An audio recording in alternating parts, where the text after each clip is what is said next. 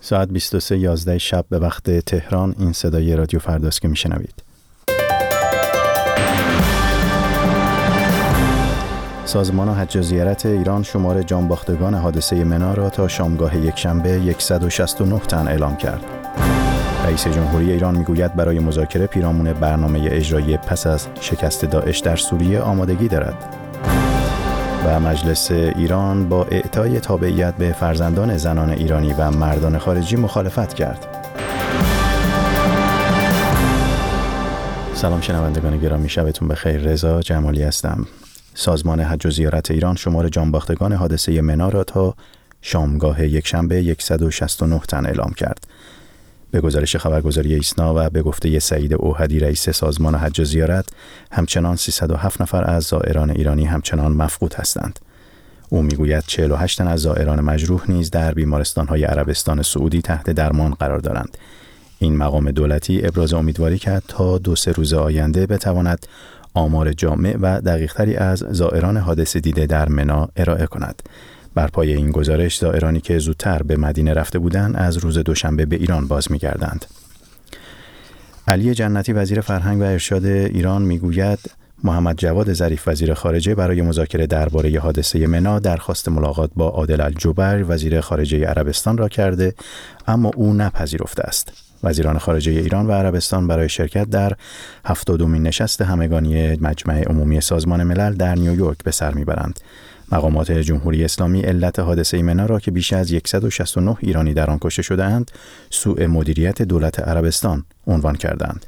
در واکنش وزیر خارجه عربستان هم روز شنبه در نیویورک ایران را به سوء استفاده سیاسی از این حادثه متهم کرده و می‌گوید که بهتر است ایرانی ها منتظر روشن شدن نتایج تحقیقات باشند.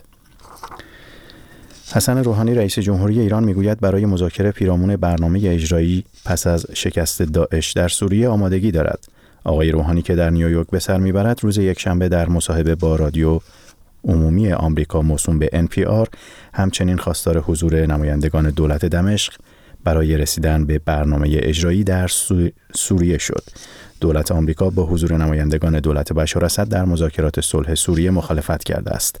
رئیس جمهوری ایران همچنین گفت کشورهایی که در حال مبارزه با گروه داعش هستند باید به صورت متحد و با فرمولی که بتواند این گروه را از بین ببرد باید به سرعت وارد عمل شوند. تهران با رد گزارش دبیر کل سازمان ملل درباره موارد نقض حقوق بشر در ایران آن را فاقد اعتبار دانست. ایران همچنین تاکید کرده که این گزارش با اهداف سیاسی تهیه شده است.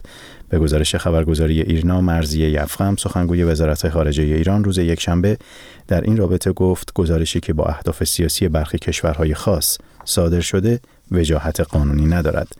بانگیمون دبیر کل سازمان ملل در گزارشی به هفتادمین مجمع عمومی سازمان ملل ایران را به نقض حقوق بشر در ابعاد گسترده متهم کرده است. نمایندگان مجلس ایران روز یکشنبه با طرح اعطای تابعیت به فرزندان حاصل از ازدواج زنان ایرانی با مردان خارجی و فرزندان شهدای غیر ایرانی مخالفت کردند. در صورت تصویب این طرح فرزندان زنان ایرانی که با مردان خارجی ازدواج کردند به شرط متولد شدن و پنج سال اقامت در ایران و همچنین نداشتن سوء پیشینه امنیتی یا محکومیت مؤثر کیفری بعد از رسیدن به 18 سالگی به تابعیت ایران در میآیند. به گزارش خبرگزاری ایرنا حسین علی امیری قائم مقام وزارت کشور ایران در مخالفت با این طرح گفت که تصویب این قانون مشکلات امنیتی، سیاسی و اجتماعی برای ایران ایجاد می کند و باعث افزایش مهاجرت به ایران می شود. محمد خاتمی رئیس جمهوری پیشین ایران می‌گوید توقع همه این است که در دانشگاه ها شاهد فضای بهتر و باستری باشند.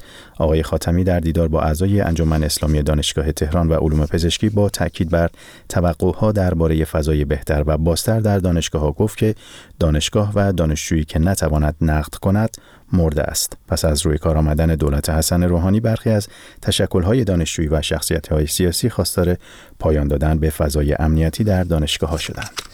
شنوندگان گرامی دعوت می‌کنم بعد از شنیدن خبرها شنونده برنامه هفتگی دات کام باشید. کاری از همکارم مهدی احمدی. دات کام دریچه رادیویی به دنیای مجازی. سلام. من مهدی احمدی با برنامه دیگری از سری دات کام با شما هستم. گشت و گذاری رادیویی در دنیای اینترنت و فناوری های جدید. اگر تکلیف کاربران ایرانی با استفاده از شبکه های اجتماعی مشخص نیست، تکلیف مسئولان حکومتی ظاهرا مشخص است. آنها هر روز در شبکه هایی که کاربران معمولی برای رسیدن به آنها از سد فیلترینگ میگذرند حضور دارند و به ارتباط نزدیک با همان مخاطبانی می‌پردازند که از فیلترینگ دولتی رد شدند. با من در این برنامه از دات کام همراه باشید تا پرونده حضور مقام های دولتی در شبکه های اجتماعی را ورق بزنیم. فرقی نمی کند مقام دولت مستقر باشد یا مقام دولت پیشین. در ایران ظاهرا شبکه های اجتماعی توجه زیادی را در میان مقام ها و مسئولان به خود جلب کرده. خواه محمد خاتمی باشد که چندی پیش پس از آنکه محدودیت های شدید بر حضور رسانی او اعمال شد رو به شبکه های اجتماعی آورد خوشحالم که می‌تونم با همه مراجعه کنندگان به خاتم مدیا صحبت بکنم ارتباط بگیرم پیاماتون رو می‌خونم و خواه حسن روحانی رئیس جمهور که از حضور و همراهی جوانان در شبکه های اجتماعی در حمایت از توافق هسته‌ای تشکر کرد. من در اینجا مناسب از جوانهای عزیز خیلی تشکر می‌کنم. تو شبکه های اجتماعی چه ها که نکردن جوانهای ما؟ چه حمایت هایی حتی چه انتقادهای سازنده و خوبی؟ چه عکس های زیبایی؟ چه گرافیک های قشنگی؟ همه کار طراحی های خوب طراحی های گرافیک. حتی تنزهای قشنگی. شبکه های اجتماعی کار بسیار عظیم و بزرگی رو تو همین توافق کردن. قبل از توافق بعد از توافق. آقای روحانی در این سخنان که در گفتگوی تلویزیونی 11 مرداد خود عنوان کرد البته گفت که با محدودسازی شبکه های اجتماعی مخالف است. من یه وقتی برخی از دستگاه های ما به یه دلایلی می‌خواستم بعضی از این شبکه ها رو تعطیل کنن. من البته همیشه مخالف بودم الان مخالفم. و میگم اگه مشکلی هست باید راه حل دیگری رو ما پیدا بکنیم. البته ما دنبال طرحهای هوشمند هستیم برای اینکه هم امنیت اخلاق مردم خیلی مهمه البته اخلاق مردم دین مردم بچه های مردم جوان های مردم. با این حال در میان چهره ها و مقام های ایرانی نه فقط اصلاح طلبان و میان روها بلکه بسیاری از چهره های محافظ کار هم کاربر شبکه های اجتماعی هستند و در صدر همه آنها رهبر جمهوری اسلامی است.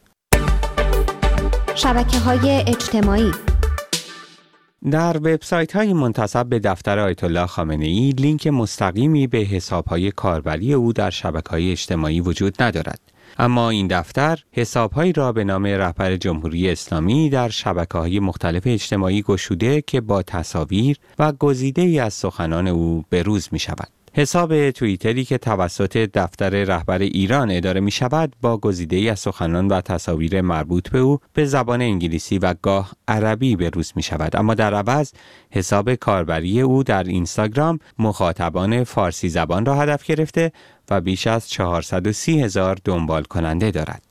حسن روحانی رئیس جمهور ایران دو حساب کاربری در توییتر دارد که یکی به انگلیسی و دیگری به فارسی به روز می شود و در حساب انگلیسی نزدیک به 400 هزار نفر و در حساب فارسی نزدیک به 200 هزار نفر او را دنبال می کنند. آقای روحانی در اینستاگرام هم حضوری فعال دارد و بیش از 370 هزار کاربر عکس های قرار گرفته توسط این حساب را دنبال می کنند. محمد خاتمی هم از دیرباز در های اجتماعی حضور پررنگی داشته و گرچه حساب کاربری توییتر او با 125 هزار دنبال کننده از شب یلدای 93 به روز نشده اما پس از محدودیت های شدید رسانه‌ای در مورد استفاده از نام و عکس آقای خاتمی میزان دنبال کنندگان او در اینستاگرام اوج گرفته و حالا بیش از 200 هزار کاربر او را دنبال می کنند کاربرانی که گاه عکس های خود با محمد خاتمی را برای انتشار به این صفحه ارسال می کنند. یک شهره مشهور دیگر ایرانی در شبکه های اجتماعی اکبر هاشمی رفسنجانی است. آقای هاشمی رفسنجانی را در توییتر 100 هزار نفر و در اینستاگرام 180 هزار نفر دنبال می کنند. در عرصه مدیریت ارشد کشور بسیاری از وزیران و مدیران هم عضو شبکه های اجتماعی هستند و یکی از پرطرفدارترین آنها محمد جواد ظریف است. او نخستین مقام ایرانی است که از توییتر و فیسبوک به عنوان ابزاری برای دیپلماسی عمومی استفاده کرد و حسابهای کاربریش در شبکه‌های اجتماعی فقط بازتابی از عکس‌ها و خبرهای رسمی مرتبط با او نیست و کاربران می توانند او را به پرسش بکشند و از او پاسخ بخواهند. صفحه شخصی او در فیسبوک بیش از 900 هزار کاربر دارد و او گرچه در یک سال گذشته کمتر در این صفحه فعالیت می کند اما جنس نوشته هایش در این صفحه اطلاع رسانی های غیر رسمی و خودمانی است.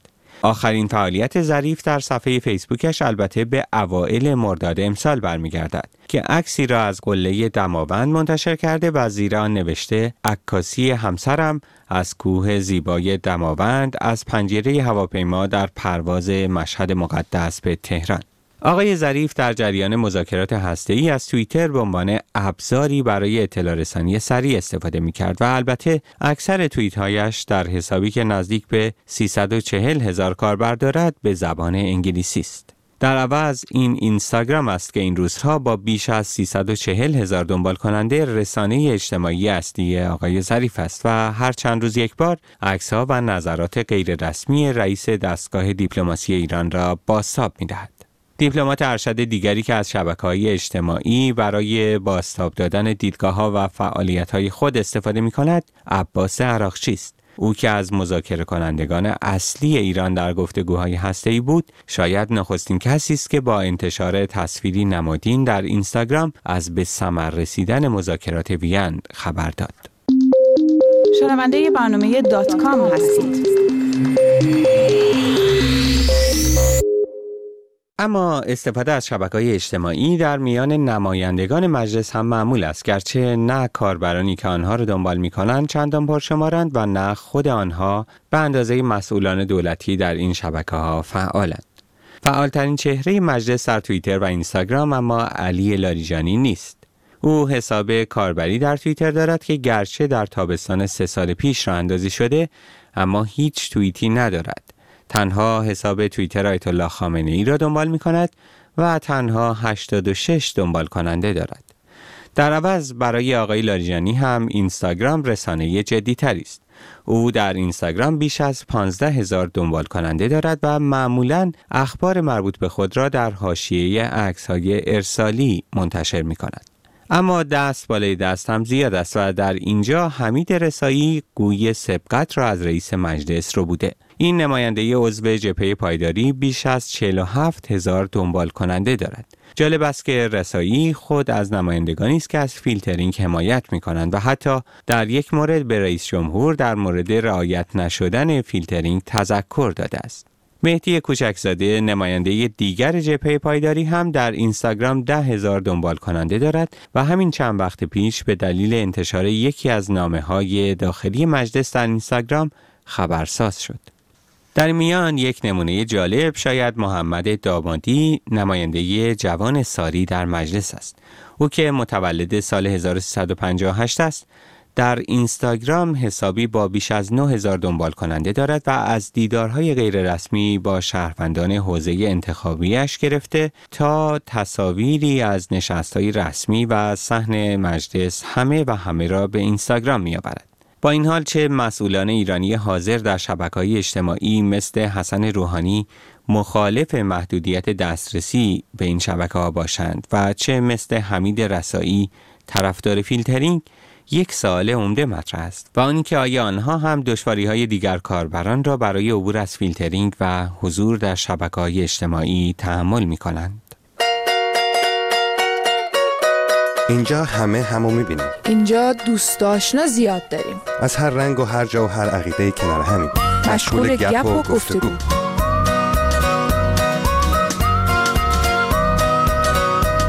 اینجا فیسبوکه. فیسبوک رادیو فردا. facebook.com رادیو فردا. در پایان برنامه دیگری از سری دات کام هستیم. با ما می توانید به نشانی الکترونیکی دات کام در تماس باشید.